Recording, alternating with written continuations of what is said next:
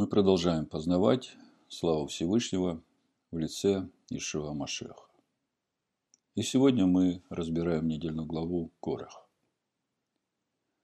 И у нас снова Тора говорит о бунте элиты. Лучших в обществе израильском, как написано, начальники общества, призываемые на собрание, люди имениты. Прочитаем первые два стиха начала нашей недельной главы. Корах сын Ицгара, сын Кигата, сын Левин, Идафан и Аверон, сыны Илиава, Авнан, сын Фалефа, сыны Рувимовы. Восстали на Маше. И с ними из сынов Израилевых 250 мужей, начальники общества, призываемые на собрания, люди именитые. То есть все люди достойные и уважаемые в обществе израильском. И вот что обращает на себя внимание. Если в начале выхода из Египта Тора нам говорит о ропоте простого народа, то у них воды нет, то им мясо подавай. А если нет, то вернемся в Египет. Другими словами, речь идет о недовольстве плоти, которая, как мы знаем, всегда чем-то недовольна. То в последних главах мы уже видим ропот начальствующих в народе. И это уже не грубое плотское недовольство. Здесь уже люди праведные, образованные, считающие себя религиозными, которые думают, что они могут указывать Маше, что и как ему делать. И, как мы помним, начался этот ропот, этот бунт элит с самых ближайших помощников Маше, это Аарон и Мирьям. Как мы читали в книге Бамидбар 12 главе, 1-2 стих, «И упрекали Мирьям и Аарон Маше за жену Эфиоплянку, которую он взял, ибо он взял за себя Эфиоплянку, и сказали, одному ли Маше говорил Адонай, не говорил ли он и нам, и услышал сие Адонай. И мы знаем продолжение этой истории. То есть Мирям и Аарон говорят, Всевышний с нами разговаривает так же, как и с тобой, Маше, поэтому что ты тут возносишься над нами, строишь из себя святого, святее нас. Дальше идет бунт разведчиков, из-за которого чуть весь народ не погиб. Если бы не заступническая молитва Маше, то, как я уже говорил в последней проповеди, книга Бамидбара могла бы иметь другое продолжение. И вот наша недельная глава Корах и снова бунт элит.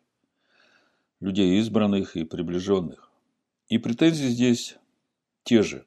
Что ты, Маше, здесь раскомандовался? Мы все народ Всевышнего, мы все святы. Третий стих. Бамидбар, 16 глава, написано «И собрались против Маше и Аарона и сказали им, полно вам, все общество, все святые, среди них Адонай. Почему же вы ставите себя выше народа Адоная? Но, как мы видим, за этими возвышенными словами стоит недовольство, обида и зависть. И также мы видим, что Маше не дискутирует с Корохом не собирается отвечать на его возвышенные слова, ответ Маше сразу указывает на корень проблемы самого Короха. Об этом мы читаем в 16 главе с 8 по 11 стих. Написано «И сказал Маше Короху, «Послушайте, сыны Левия, неужели мало вам того, что всесильный Израилев отделил вас от общества израильского и приблизил вас к себе, чтобы вы исполняли службы при скине Аданая и стояли перед обществом, служа для них. Он приблизил тебя и с тобой всех братьев твоих, сынов Левия, а вы домогаетесь еще и священства? Итак, ты и все твое общество собрались против Аданая. Что Аарон, что вы ропщите на него? Другими словами, и Корохом, и 250 мужами, начальниками общества, людьми именитыми, движет недовольство и зависть все домогаются священства. Их не интересует воля Всевышнего, их не интересует избрание Всевышнего. Они хотят главенствовать. И возникает вопрос, который, в общем-то, является ключевым во всей этой проповеди. Почему Маше не молится за Короха и его сообщников? Почему сразу предлагает им испытание, которое может их погубить? Мы всегда говорим о том, что Тора – это план реализации замысла Всевышнего. И все имена и события – это как архетипы, как образы тех духовных сил, которые будут принимать участие в исполнении этого замысла Всевышнего. И в книге Дворим, 8 главе, э, написано, что все испытания и искушения в пустыне – это только для того, чтобы показать, что в сердце человека. Будет ли он хранить заповеди Всевышнего или нет. Другими словами, через прохождение этих искушений и будет формироваться человек по образу и подобию Сына Всевышнего. Будет формироваться народ Всевышнего. И когда так смотришь на события, описанные в нашей недельной главе, то сразу начинаешь видеть созвучие этих событий с тем, что мы читаем в Писаниях Нового Завета. Приведу несколько мест Писания, чтобы вы тоже увидели это созвучие. Книга Деяний, 20 глава, 29 и 30 стих написано, Павел говорит, «Ибо я знаю, что по отшествии моем войдут к вам лютые волки, нещадящее стадо, и из вас самих восстанут люди, которые будут говорить превратно, дабы увлечь учеников за собой. То есть, эти люди, которые восстанут, их не интересует воля Всевышнего. Это лютые волки в овечьей одежде, как дальше мы прочитаем, Ешуа о них говорит. И их цель не привести народ в обетованную землю. И их цель увлечь народ за собой, чтобы господствовать над ними. Матвея 7 глава, 15 стих Иешуа говорит, «Берегитесь лжепророков, которые приходят к вам в овечьей одежде, а внутри суть волки хищные». То есть, хищные волки – это лжепророки, которые хотят разодрать стадо и увлечь за собой неутвержденных, чтобы над ними господствовать. Об этом же апостол Павел говорит в 1 Коринфянах 4 главе 6-8 стих.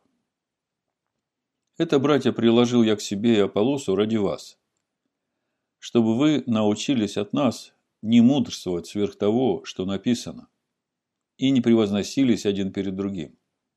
Ибо кто отличает тебя, что ты имеешь, чего бы не получил? А если получил, что хвалишься, как будто не получил? Вы уже присытились, вы уже обогатились. Вы стали царствовать без нас – если бы вы и в самом деле царствовали, чтобы и нам с вами царствовать.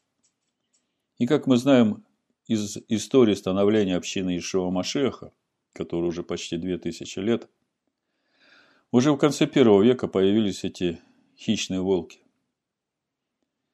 И закончилось все это на Никейском соборе, когда те, кто называют себя праведными святыми, стали царствовать без иудеев. И царствуют вот уже примерно 1700 лет. И наш вопрос, как за них молиться? За кого молиться, а за кого не молиться? Ведь Всевышний призывает свой народ выйти от той, которая решила царствовать без иудеев. И это вопрос нашей недельной главы. Почему Маше не молится за Короха и его сообщников? Почему сразу предлагает им испытание, которое может их погубить? На этой неделе мы отпраздновали Рошхода четвертого месяца. И мы говорили, что в духовном календаре Торы главное событие этого месяца – это поклонение идолу и разбитие скрижали завета. И мы понимаем, что разбитие скрижали фактически означает расторжение завета. Из этого мы делаем вывод для себя о том, что идолопоклонство – это очень опасное занятие для вышедших из Египта. И если посмотреть на суть этого идолопоклонства, то в основе лежит отказ от учения, которое Всевышний дал через Маше. Из 24 главы книги Шмот мы знаем, что именно это учение стало содержанием завета. Книга Шмот, 24 глава, 3, 8 стих написано. «И пришел Маше, и пересказал народу все слова Аданая и все законы. И отвечал весь народ в один голос и сказал, «Все, что сказал Адонай, сделаем». И написал Маше все слова Аданая. То есть мы видим, что сначала Маше спустился с горы от Всевышнего, и пересказал все законы и заповеди, которые являются содержанием завета. И народ сказал все, что сказал Адонай, сделаем. Потом Маше ночью записывает эти слова в книгу, которая становится книгой завета. И это то, что мы сегодня называем Торой Маше. И дальше читаем. И встав рано поутру, поставил перед горой жертвенник и двенадцать камней по числу двенадцати колен Израилевых. И послал юношей из сынов Израилевых, и принесли они все сожжения, и заклали тельцов в мирную жертву Адонаю. Маше, взяв половину крови, влил в чаши, а другую половину окропил жертвенник и взял книгу Завета. То есть вот она, это книга Завета, это та книга, куда Маше вписал все повеления, все заповеди Всевышнего и прочитал вслух народу еще раз.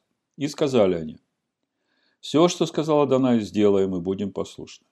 И взял Маше крови и окропил народ, говоря, вот кровь завета, который Адонай заключил с вами, о всех словах сих. То есть, вот именно те слова, смысл тех слов, содержание этих слов и является содержанием завета. И это все вписано в книгу завета. И сегодня эту книгу завета называют Торой Маше – а в 24 главе книги Шмот Всевышний говорит, что эту книгу он сам написал для научения своего народа. Это книга Шмот 24.12. И сказал Адонай Маше, «Взойди ко мне на гору и будь там, и дам тебе скрижали каменные, и Тору, и заповеди, которые я написал». Видите? Которые я написал для научения их. А через пророка Ермиягу Всевышний говорит о том, что именно эту, свою Тору, которую он написал, он вложит во внутренность своего народа и напишет ее на их сердцах. 33 стих, 31 глава пророка Ермиягу. Всевышний говорит. Но вот завет, который я заключу с Домом Израилевым, после тех дней, говорит Адонай, вложу Тору мою в оригинале, в Танахе так и написано. Вложу Тору мою во внутренность их, и на сердцах их напишу ее, и буду им всесильным, они будут моим народом. Другими словами, идолопоклонство начинается с отступления от завета, содержанием которого является Тора Маше. И когда народ сделал золотого тельца, Маше сжег его в огне, растер его прах, растворил в воде и дал пить всему народу. И это суть испытания неверной жены, как мы читаем в законе о сате. И те, кто были зачинщиками этого идолопоклонства, это показала проверка на неверность жены. По указанию Маше были поражены левитами. Это книга Шмот, 32 глава, 26-28 стих. «И стал Маше в воротах стана и сказал, кто Аданая ко мне?» И собрались к нему все сыны Левины, и он сказал им, так говорит Адонай всесильный Израилев. Возложите каждый свой меч на бедро свое, пройдите по стану от ворот до ворот и обратно, и убивайте каждый брата своего, каждый друга своего, каждый ближнего своего. И сделали сыны Левины по слову Маше, и пало в тот день из народа около трех тысяч человек. То есть мы видим, что все зачинщики были по указанию Всевышнего. Потому что закон о сате как раз указал этих отступников. Были убиты. И при этом мы видим, что Маше молится за весь согрешивший народ и готов даже быть вычеркнутым из книги жизни, если Всевышний не простит народ. Это книга Шмот 32 глава, 31-33 стих написано. «И возвратился Маше к Адонаю и сказал, «О, народ сей сделал великий грех, сделал себе золотого бога. Прости им грех их, а если нет, то изгладь и меня из книги твоей, в которую ты вписал».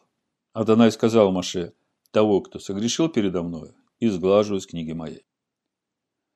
Другими словами, мы видим, что в данном случае Всевышний строго судит зачинщиков, идейных вдохновителей этого бунта, но проявляет милость к народу. И разбирая нашу недельную главу Корах, возникает вопрос.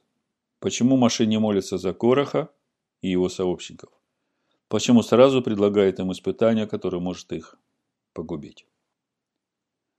У апостола Иоанна в первом послании, пятой главе, 16-17 стих написано «Если кто видит брата своего согрешающим грехом не к смерти, то пусть молится, и Всевышний даст ему жизнь, то есть согрешающему грехом не к смерти.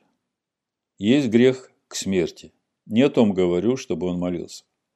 Всякая неправда есть грех, но есть грех не к смерти. И возникает вопрос, а что есть грех к смерти? Как выглядит этот грех к смерти? Как знать, за кого молиться, а за кого не молиться? И разве возможно такое, чтобы вообще не молиться за согрешающих грехом к смерти? Ведь сам Иешуа сказал своим ученикам, что он пришел не губить души человеческие, а спасать.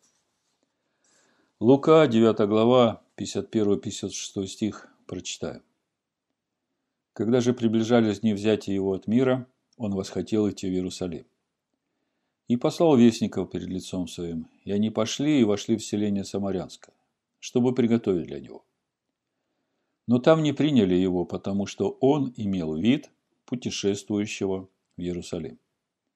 Видя то, ученики его, Иаков и Иоанн, сказали, «Господин, хочешь ли мы скажем, чтобы огонь сошел с неба и истребил их, как и Илья сделал?»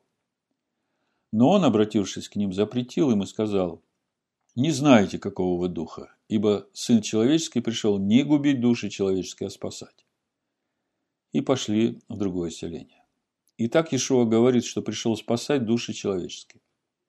А апостол Иоанн говорит, что за согрешающих грехом к смерти не молись. Так за кого молиться и за кого не молиться? В чем суть греха к смерти? Как разобраться во всем этом? Это очень важный вопрос для нас, ведь нам Всевышний доверил это служение, призвать его народ выйти от нее, от той, которая решила царствовать без иудеев. И один из грехов к смерти можно увидеть в нашей недельной главе Корах.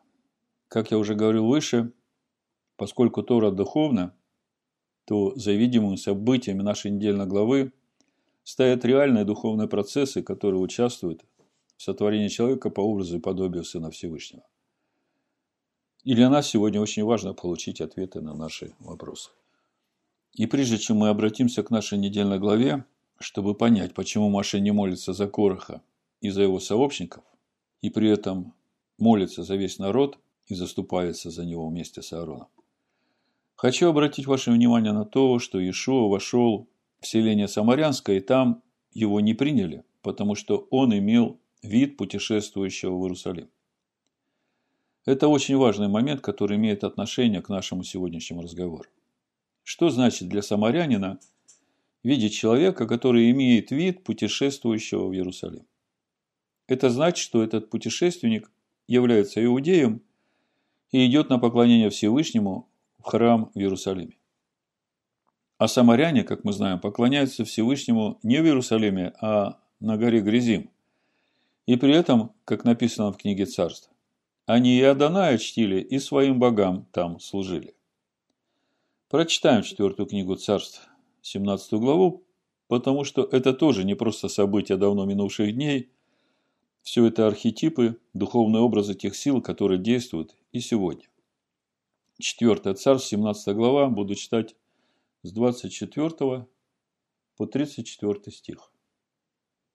И перевел царь ассирийский людей из Вавилона, и из Куты, и из Авы, и из Имафа, и из Сепарваима, и поселил их в городах самарийских вместо сынов Израилевых. Десять колен сынов Израилевых ассирийский царь увел в плен, и до сих пор неизвестно, где они. И они овладели Самарией и стали жить в городах ее. И как в начале жительства своего там они не чтили Аданая – то Адонай посылал на них львов, которые умерщвляли их. И донесли царю Ассирийскому и сказали, народы, которых ты переселил и поселил в городах самарийских, не знают закона Бога той земли, и зато он посылает на них львов. И вот они умерщвляют их, потому что они не знают закон Бога той земли. И повелел царь Ассирийский и сказал, отправьте туда одного из священников, которых вы выселили оттуда – Пусть пойдет и живет там. И он научит их закону Бога той земли. И пришел один из священников, которых выселили из Самарии, и жил в Байтеле и учил их, как чтить Аданая. Притом сделал каждый народ из своих богов и поставил в капищах высот, какие устроили самаряне. Каждый народ в своих городах, где живут они, Вавилоняне сделали Сукот Бенов, кутийцы сделали Нергала, И мафяне сделали Ашиму, авийцы сделали Невхаза и Тартака, а сепарваимцы сожигали сыновей своих в огне Адрамелеху и Анамелеху, богам сепарваимским. Между тем чтили и Аданая, и сделали у себя священников высот из среды своей. И они служили у них в капищах высот. Аданая они чтили, и богам своим они служили по обычаю народов, из которых выселили их. До сего дня поступают они по прежним своим обычаям. Не боятся Аданая и не поступают по уставам и обрядам и по закону и по заповедям, которые заповедал Адонай сынам Якова, которому дал он имя Израиля. Другими словами, Всевышний выселяет десять колен сынов Израиля из запятованной земли, вводит туда людей из Вавилона, из Куты, из Авы, Имафа, Сипарваима, учит их тому, как поклоняться Адонаю. Они приняли это учение, но при этом сохранили обычаи поклонения своим богам. И вот проходит много времени. Самаряне долго живут в земле Израиля. И, в общем-то, это тоже духовный образ. И они видят Иудея, который идет на поклонение в Иерушалаем и не позволяет ему пройти через их город. А Ишуа при этом говорил женщине-самарянке, что спасение от иудеев, потому что они знают, которому кланяются. Это 22 стих Иоанна 4 главы. Вы не знаете, которому кланяетесь, а мы, то есть иудеи, знаем, которому кланяемся, ибо спасение от иудеев. То есть иудеи знают, которому поклоняются. И для того, чтобы обрести спасение, нужно познать то, как поклоняются иудеи Всевышнему.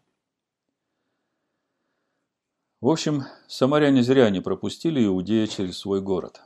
И вопрос, за кого из этих самарян можно молиться, а за кого не молиться? Кто из этих самарян согрешает грехом к смерти? Теперь давайте прочитаем эпизод из нашей недельной главы, который даст нам понять, в чем суть греха к смерти. Буду читать книгу Бамидбар, 16 главу, с 3 по 33 стих. «И собрались против Маше и Аарона и сказали им, «Полно вам, все общество, все святы, и среди их Адонай. Почему же вы ставите себя выше народа Адоная?» Маше, услышав это, пал на лицо свое и сказал Короху и всем сообщникам его, говоря, «Завтра покажет Адонай, кто его и кто свят, чтобы приблизить его к себе. И кого он изберет, того и приблизит к себе. Вот что сделайте. Корох и все сообщники его, возьмите себе кадильницы и завтра положите в них огня и всыпьте в них курение пред Адонаем. И кого изберет Адонай, тот и будет свят. Полно вам, сыны Левины. И сказал Маше Короху, послушайте, сыны Левия, неужели вам мало того, что всесильный Израилев отделил вас от общества израильского и приблизил вас к себе?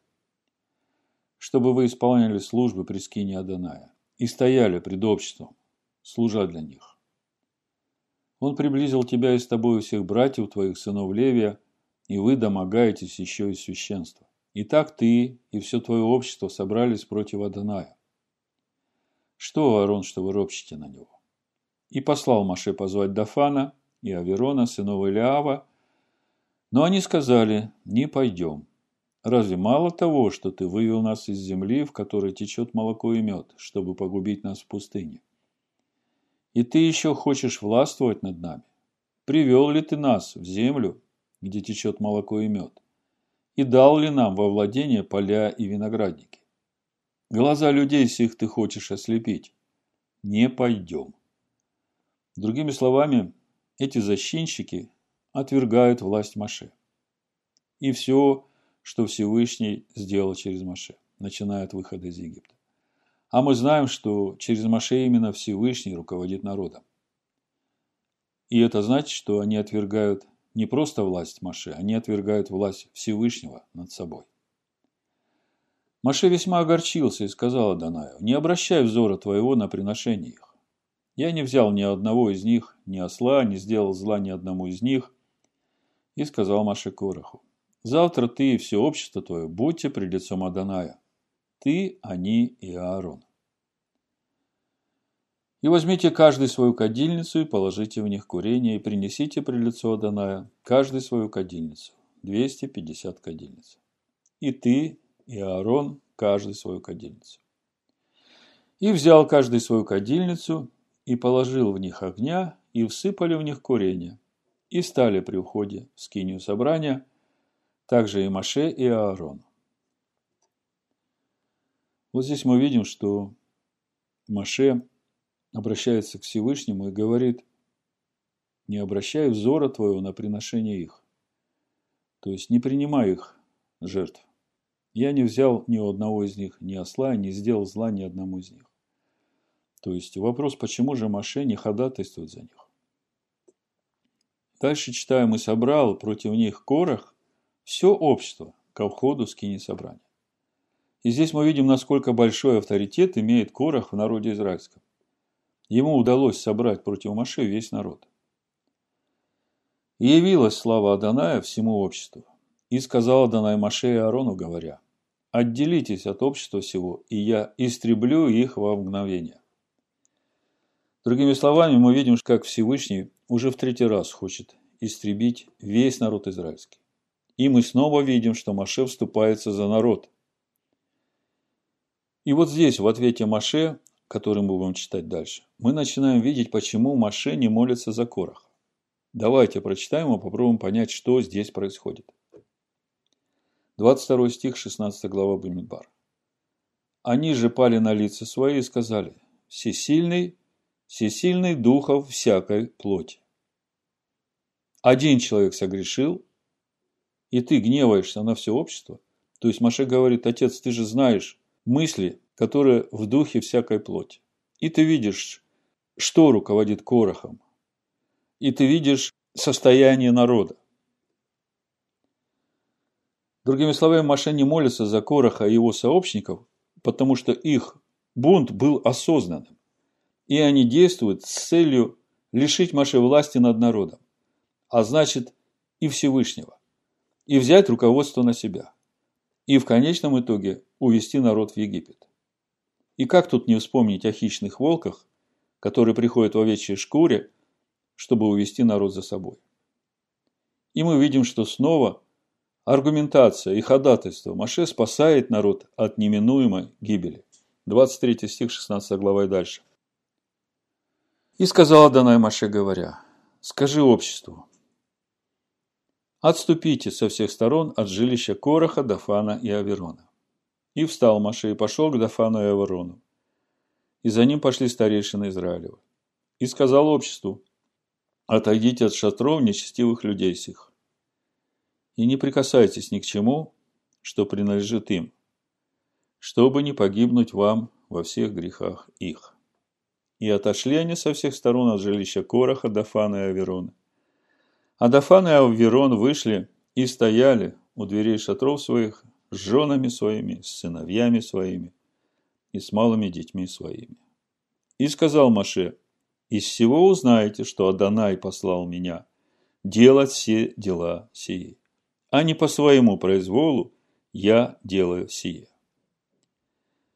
Если они умрут, как умирают все люди и постигнет их такое наказание, какое постигает всех людей, то не Адонай послал меня. А если Адонай сотворит необычайное, и земля разверзет уста свои и поглотит их, и все, что у них, и они живые сойдут в преисподнюю, то знайте, что сии люди презрели Адоная. Вот она, истинная мотивация всех действий Короха, Датана и Аверона. Презрели Адоная.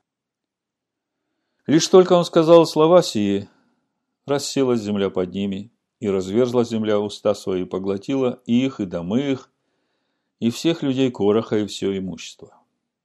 И сошли они со всем, что принадлежало им, живые в преисподнюю. И покрыла их земля. И погибли они из среды общества.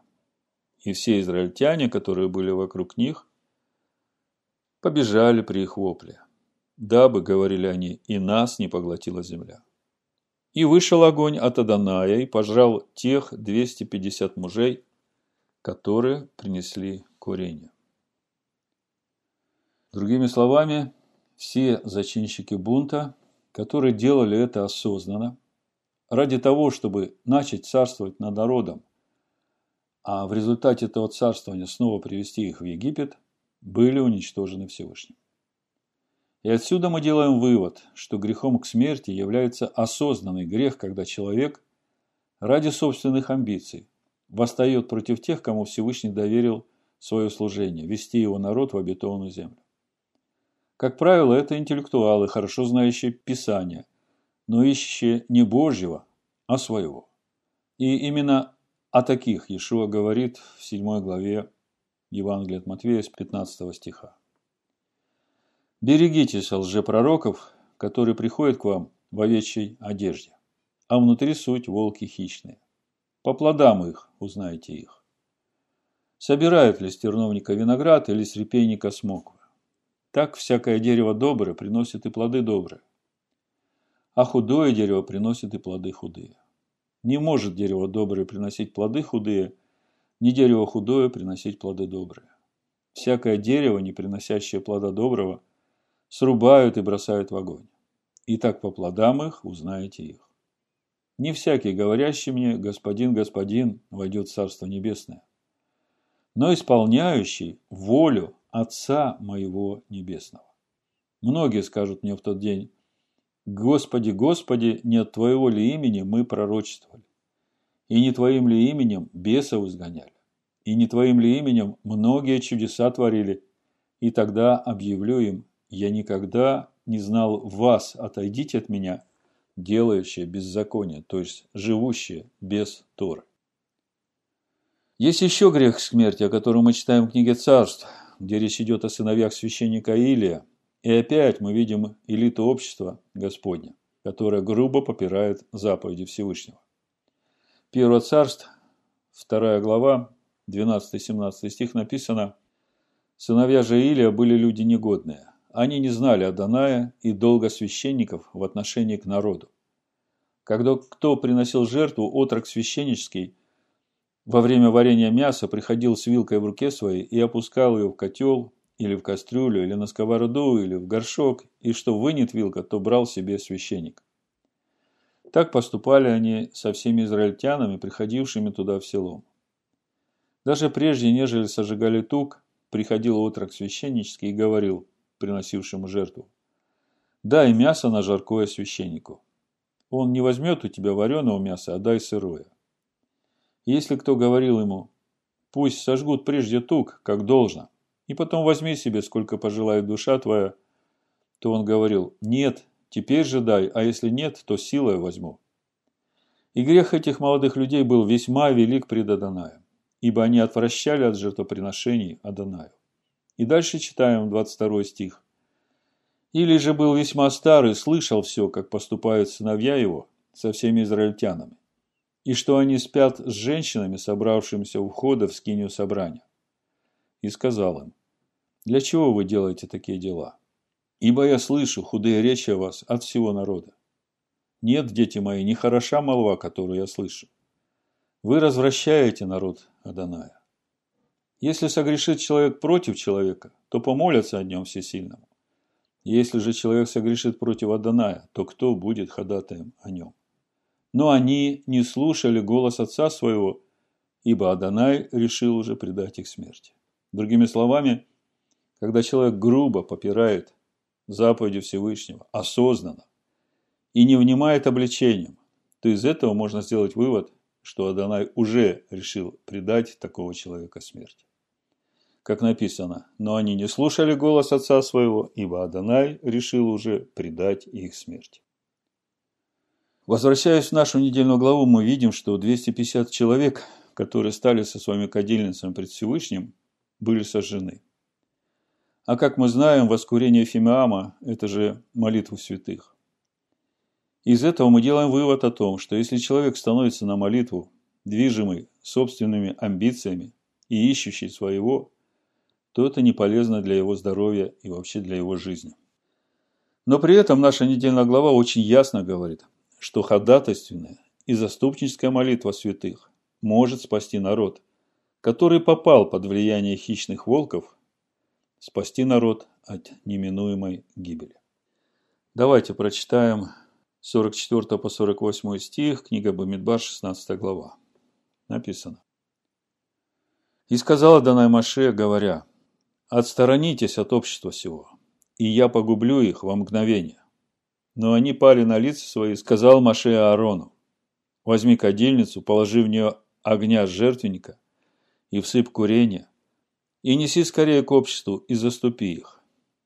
Вот это слово «заступи их» на иврите здесь стоит слово «ваихапер» от глагола «капар» по стронгу 37.22 «искупать», «умилостивлять», «примирять», «очищать», «заглаживать», быть искупленным, быть покрытым. От этого же глагола «капарет» – крышка ковчега. Мы все знаем, в чем духовный смысл крышки ковчега. Так вот, Маша говорит Аарону, возьми кадильницу, положи в нее огня жертвенника, всыпь курения, неси скорее к обществу и заступи их во Ихапер, то есть искупи их. Ибо вышел гнев от Аданая, и началось поражение. И взял Аарон, как сказал Маше, и побежал в среду общества. И вот уже началось поражение в народе. И он положил курение и заступил. И опять стоит слово «ваихапер» – народ. Стал он между мертвыми и живыми, и поражение прекратилось. В переводе профессора Брановера так и написано «И искупил их». Я прочитаю эти же стихи в переводе профессора Брановера. Бамидбар, 17 глава, с 9 по 13 стих. Здесь другая нумерация в Торе и синодальном переводе стихи не совпадают. И говорил Адонай, обращаясь к Маше, так, отстранитесь от общества этого, и я уничтожу их мгновенно. И пали они ниц, и сказал Маше Аарону, возьми совок и положи на него огонь жертвенника, и положи смесь благовоний, и неси скорее к обществу, и искупи их. Ибо изливается ярость, а Даная начался мор.